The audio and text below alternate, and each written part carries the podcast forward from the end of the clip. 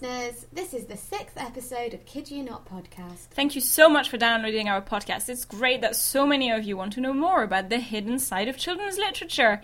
I'm with Lauren Davis. And I'm with Clementine Bove. And together we're going to discuss a pretty controversial theme in any kind of literature, but perhaps even more so in children's literature. And that is religion. And the reason why we've chosen it is that it's pretty much in the news. Let's start today's episode, as usual, with a bit of reading from a very recent teenage novel. In the beginning, God created the heaven and the earth. Only it wasn't as simple as that. The preferred candidate for God withdrew at the last minute, saying he wanted to spend more time with his family, though privately everyone suspected he was having second thoughts. You couldn't really blame him. Earth was badly positioned miles off the beaten track in a lonely and somewhat run down part of the universe. At a time of high employment, not many top level candidates were willing to take on a tiny, unproven planet, not to mention the whole creation rigmarole, which, when done properly, could be a real headache. The hours ticked by. With a deadline upon them, the committee required a decision. But the administrator was going through a messy divorce, and the team that should have been sorting out Earth's management was busy with other projects. The final day of the tender arrived with no one to take the position. Tempers frayed, minds wandered, and at last one of the board members offered the job as part of a bet on a not very good game of poker. The player who won promptly turned it over to her feckless teenage son, Bob. Bob's credentials, non existent, did not impress, but the general sense of exhaustion and indifference was such that no one could really be bothered to argue. And anyway, he might turn out to have great potential. Stranger things had happened. And this is an extract from There Is No Dog by Meg Rosoff, which came out very recently, earlier this year, and caused a bit of a controversy. Yeah, schools didn't really like it, did they? Or rather, one particular school yeah, didn't want to invite Meg Rosoff to speak because uh, their school because they said that it was a blasphemous book. Well, so blasphemous means that it's basically an offense to uh, the idea of God. And this episode is on religion, so I guess we're going to have to be quite clear with the terms God, religion, faith, belief, etc. But in that case, I think it was a figure of God who was directly attacked because what happens in There Is No Dog is that a young teenage boy is actually God and has created the earth and is dealing with it very badly, which explains much of the horrible things that are happening on earth at the moment. Yeah, well, isn't it an attempt to reconcile the highs and lows that you can have in existence? Because one of the most common questions asked is, how can God, uh, if He's you know all merciful, allow such suffering on earth? And the idea of a hormonal teenage boy who, on the one hand, can experience ecstasy, and on the other hand, the absolute pits of teenage angst. It's an interesting approach. Yeah, and and I think you can tell in this book it's a very it's a concept book. It's one of these books that has one important premise, and then you know she asks what if God was a teenage boy, as is written on the cover, and she goes on and on talking about it. So you describe it as a concept book, Clem. Is this one of those books where the concept or the hook is more important than the story and completely overshadows it? Well, to an extent, but I think I think the premise is so important and sort of re- and defines everything about the book, from the language used, which is you know pseudo biblical, sort of a, set, a parody of biblical language, to the behavior of the people who are praying, to um, the behavior of God, who is very much represented as a sort of mix of the the Almighty Christian God and the ancient, perhaps mythological gods. So you know, this premise infiltrates every level of the book. I think what this book succeeds in doing is actually asking a lot of questions about teenage belief, teenage love, and the place of spirituality in this. It succeeds in showing how complex and how sometimes desensitized or despiritualized teenage years can be for for a teenager and the concept allows us to explore not only the idea of god but also teenage hood through that. So, I haven't read the book. Is it blasphemous, do you think? I think okay, let's get straight to start with. I'm an atheist, agnostic, let's say, and um, Lauren, you're a Christian. Mm-hmm. So blasphemy to me does not exist because obviously I think blasphemy can only exist from the point of view of someone who believes. But if I understand it well, blasphemy is saying that God doesn't exist and that as a result religious people are somehow deluded in in their belief. Is that is that right? I suppose it's a really difficult word to define, isn't it? Because it depends where you come from. Yeah, because to me, blasphemy isn't saying that God doesn't exist. It would be something insulting God. Is, no, it's something disrespectful.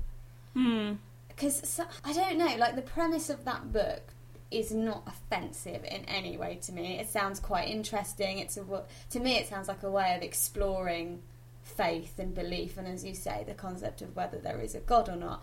Whereas I'm sure that more right wing Christians, such as the school that she was scheduled to speak at, clearly found the concept utterly offensive mm-hmm. to their faith. So I suppose that is a very important point on the term, isn't it? That even people from the same religion can have completely different conceptions on whether something is counted as blasphemous. Yeah, exactly. I think that what can appear offensive in it is that it completely desacralizes creation. So life is presented as whims of um, a teenager who is completely crazy about sex and has no is not concerned about his creation at all. But apart from that, I think it's a fairly inoffensive book. But I guess the reason why we wanted to to have an episode on religion in children's literature is because it is not an, an inoffensive concept. It's not an inoffensive theme. No, and children's literature has very strong ties to religion. Yes. Because the first examples of children's literature were prayer books for children, or religious tracts, or little stories that encouraged children to honour their parents, go to church, pray every day, and stories that don't have a religious element sprang out of this tradition. Mm-hmm. That's right. So the origins of children's literature were in communicating some form of religious message. And I think we shouldn't forget that the Bible was for a very, very, very, very long time the only thing that children ever read. Or they didn't read it more likely, but they were read to. So it really is like the cradle of children's literature is in the West is the Christian faith so it is very interesting to explore the legacy of that nowadays and how obviously things are very different. Mm. So, uh, so originally, children's publishing was really about publishing religious pamphlets or religion, religious texts for children to develop their faith in God, to develop their belief in God, their fear of God, I think, to a very large extent. And then, if we move forward a bit to one of the golden ages of children's literature, yeah. where a lot of people's favourite books were published, actually, a lot of what people cite as their favourite books are very, very religious. Like what? Little Women is yeah. base well the characters in it all try and follow the pilgrim's progress by John Bunyan, a text that children definitely don't read anymore. Anymore.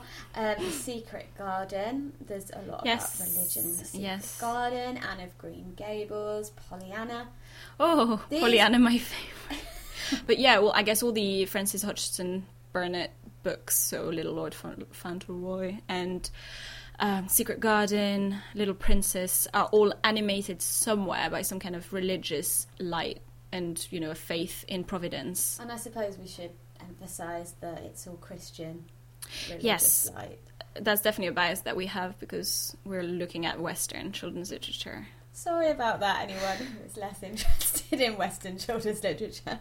So, at the time, it was a norm. But when I was little, and I come from a very atheistic family, I read tons of picture books about Noah's Ark, all these religious these texts from the Bible really that were taken from it.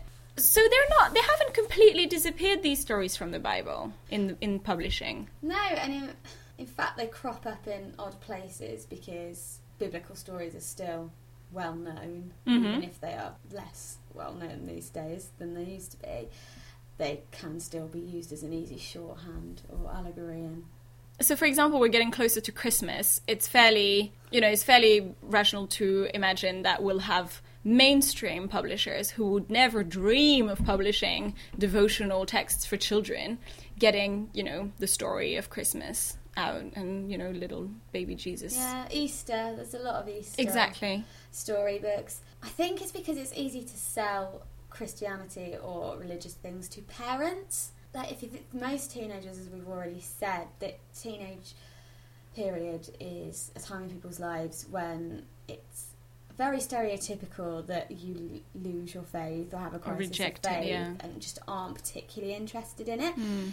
Whereas picture books clearly marketed at the parent, the parent has to buy it, and a lot of parents are very keen that their children will learn these things. And I suppose if they are just retellings of Bible stories, they're also really good stories on their own. So even if the parent isn't religious, the nativity story is Mm. a very pleasant story.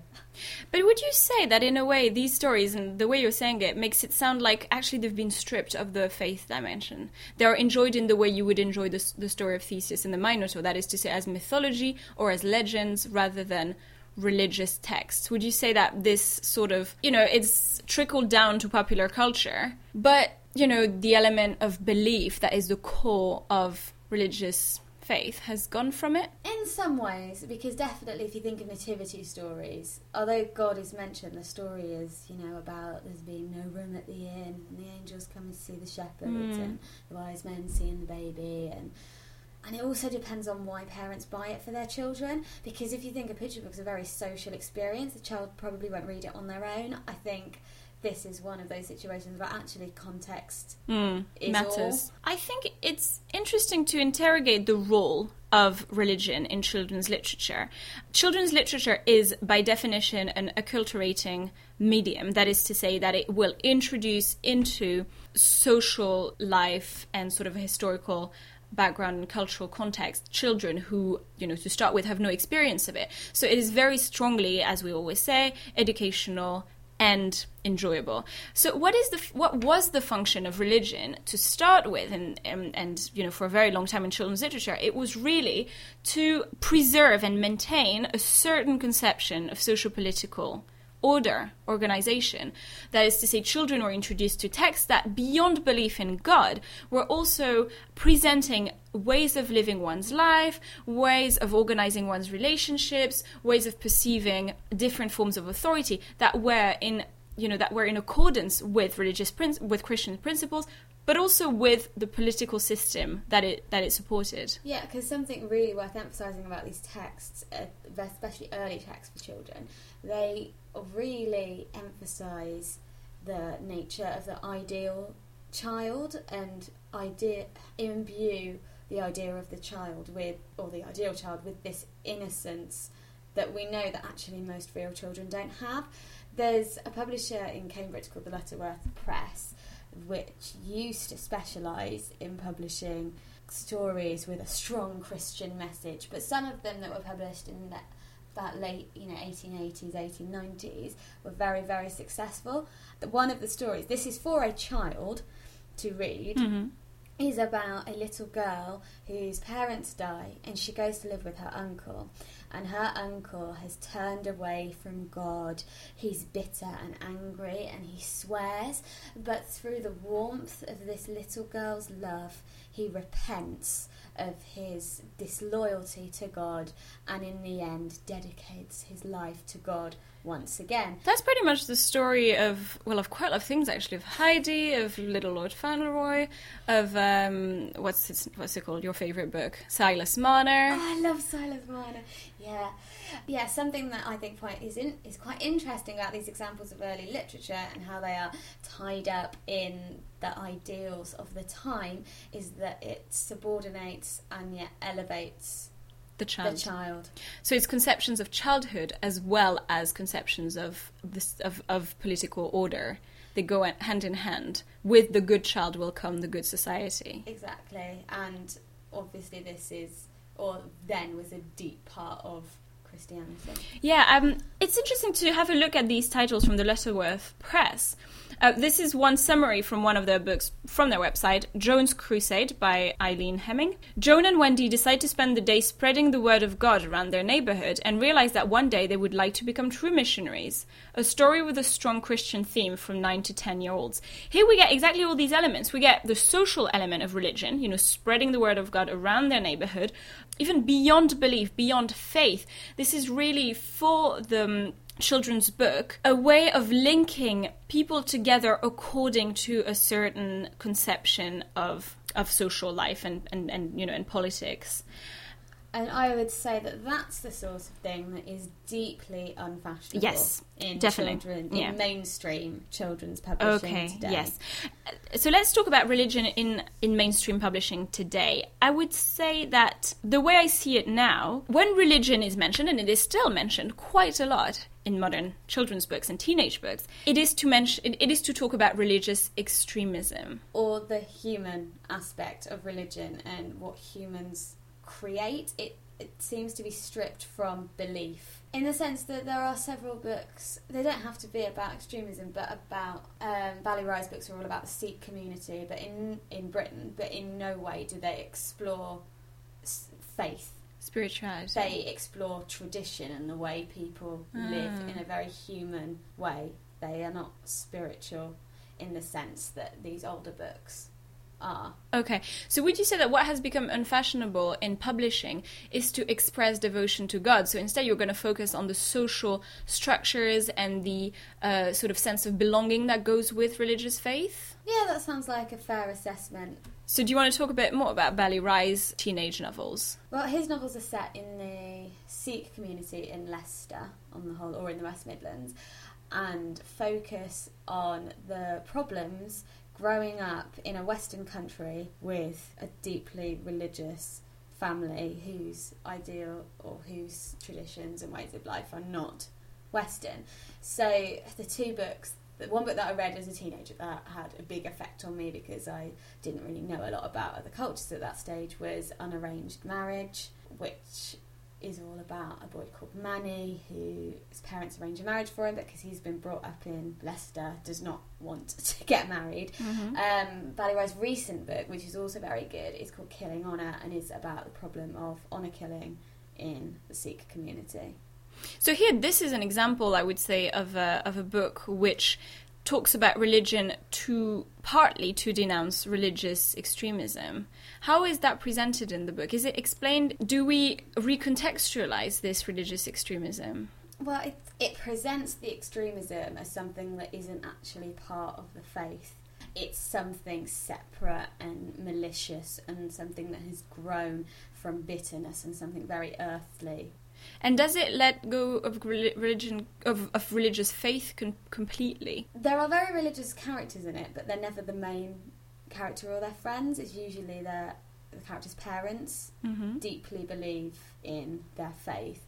Although, for example, in Killing Honour, the main character's mum is deeply, deeply religious in, in that she still believes, but the dad has lapsed and yet clings on to the traditions Mm. and the social implications of that rather than the faith itself. Yeah, I think that's quite an interesting thing now because we get a very ambiguous portrayal of religion now in children's in children's books and, and teenage books. Because where religion used to be the norm, so religious and religion and everything that goes with it, so as, as we said, the social political order that goes with it, now is sort of scattered in books that talk about religion. So you will have, for example, a strong sense that religion does maintain a kind of sense of belonging, but that sides of it, such, such as relationships with others, will be corrugated, or that some aspects of it will be perceived as a problem, something that is at odds with modern life. So what used to be a very unified religious sense is now in modern literature for children presenting religion as a social problem, not necessarily in a negative way, but as something that has to be dealt with. I think religion becomes very earthly hmm in that it yeah it is more the social side that is explored rather than the faith. Right. Um, talking about books which maybe are more fashionable in publishing these days because they attack to a certain degree religious faith and you know belief in God. So we've talked about There Is No Dog a little bit. Recently, we had quite an interesting paranormal romance novel that we talked about in our last episode on paranormal romance. That's Angel by L.A. Weatherly. And I think that's an opportunity to have a look at all the books now that talk about angels and that talk about demons because these are, you know, these are Christian supernatural figures. But they're, the way they are used in paranormal romance is completely emptied of, of Christian significance. Would you would you say so? Or? Yes, definitely. The there's a series called Fallen by Lauren Kate, which is based around lots of biblical stories, but the spiritual element has been completely stripped from him. Even though God exists as a character, he doesn't exist in the way that we would understand God to be when we talk about him now. He is Right. just another figure in the story Right, yeah. intended to advance the plot, which is very. It sat very oddly with me, but maybe that is because I am a Christian. But coming back to L.A. Weatherly's Yes. Angel and its connection with religion, it depicts angels as something evil and something uh, Mm. so- beings that literally suck the life out of The soul, yeah. Actually, accuses them of being the cause of mental illness. Yes, that's true. I'd forgotten about that. Anyone involved with angels who are very convincing start to develop things like depression and schizophrenia and bipolar disorder. Um, the main plot point in Angel is that the angels create a what is it? The church. Church of Angels. Chur- it is the Church of Angels, um, which is an organised religion intended to help these angels regularly feed off willing humans. and a barely disguised reference to evangelical Christianity in the US, I think we can say, because it use it uses exactly the ways that Christian evangelists use. So televangelical meetings, huge, huge churches that function almost, you know, on their own with you know communities that work and pray in the same place and the idea is to always gather more, more and more and more people because, as as it happens in the books, the angels need them to feed on their souls. And I think it's it's a really interesting idea that she had there. I think it's probably her best idea in the whole series, this Church of Angels, because it really is a very strong attack against Chris- uh, evangelical Christians in the US. And the way it's done is very clever because she takes all of the characteristics of someone who is in a sect and explains it supernaturally as well. But it's definitely attack, an attack on the social aspects Yes. of evangelicalism. It's really worth emphasising. At no point do you get the impression that she is attacking God. the belief Yes. in a higher power. Yes. So now it's more religious structures that are attacked, religious figures, people who are speaking with a degree of authority on belief, who are attacked, rather than. I mean, I think, especially in children's literature, there is still some kind of um, reluctance to really tackle the themes of faith and belief. It's it's like as we said in our episode of death we talk a lot about mourning but very little about death. In religion that's the same. You talk a lot about religious authorities but very little about faith god and all the you know big big big questions like that. Moving on from L.A. Weatherly and her Church of Angels, a number of dystopian novels published recently, there seem to have been quite a wave of them, failed to mention religion at all. Hunger Games doesn't contain a religious element, Lauren Oliver's Delirium. yeah It could be that this. I don't know if it is enough to call it a trend, but the latest wave of dystopian novels maybe now envision a future without religion. Yeah, definitely. Going back to books that tackle religion as problematic, we have, perhaps understandably, Salman Rushdie. Perhaps. so his first children's book, uh, Haroun and the Sea of Stories, um, has you know barely disguised references to religious extremism in political power and supplants religious belief and faith with a very very strong faith and hope in narrative. So let's say imagination has replaced these old stories. Which brings us nicely on to my biggest obsession, doesn't it, Clementine? Pullman. Yes, this is all about the, the His Dark Materials are all about the power of stories. That's true. And how stories not only shape your existence, but in Pullman they are used as your passage to freedom after death. Yes. At the origin of Philip Pullman's His Dark Materials, he was talking to his editor and he said that he basically hated the Chronicles of Narnia by C.S. Lewis, Which I agree with. okay, which um, is a sort of rewriting of the Bible in many ways and obviously supports Christian traditional values very, very strongly. And um, Pullman saw it as um, propagandist and etc. And he said to his editor, I want to rewrite Paradise Lost by John Milton, but in a way that would help ch- say to child readers that they are allowed to question conceptions of religious authority. And that's how his Dark Materials was created. And it's very, these books are so interesting in regard to religion. A huge proportion of the Christian community in America loathe them Mhm. and consider them blasphemous. The, if I'm not mistaken, the Pope denounced them because they were in some sort of Catholic paper as being the worst of the worst book you could ever allow your children to read. And yet, as a Christian, in fact a Catholic, reading these books as a 12 year old probably shaped my opinions on religion more than any other aspect of my life. So, in what ways? Well, despite the fact that the books are very critical of, as we've said, organised religion, the earthly dimension, the idea that humans are always prone to corruption and anything, the books are incredibly spiritual. Mhm. Incredibly spiritual. Pullman may take away the idea of the Christian God, but he replaces it with the uh, notion that as a human you are connected to everything in the universe. There is a higher power. There's something incredibly powerful about these novels, and they really, really shaped how I see religion and how I see God. And I definitely believe in God. So I, I, th- I think Philip Pullman achieved what he set out to Mhm. here, which is that he encouraged people to question a conception of God and you know analyze it for themselves. I don't think at all that the books are dangerous in Mhm. the way that they are often described. I agree with you that it's a very, very, very powerful series, and it's uh, it's possibly one of the best children's series ever written.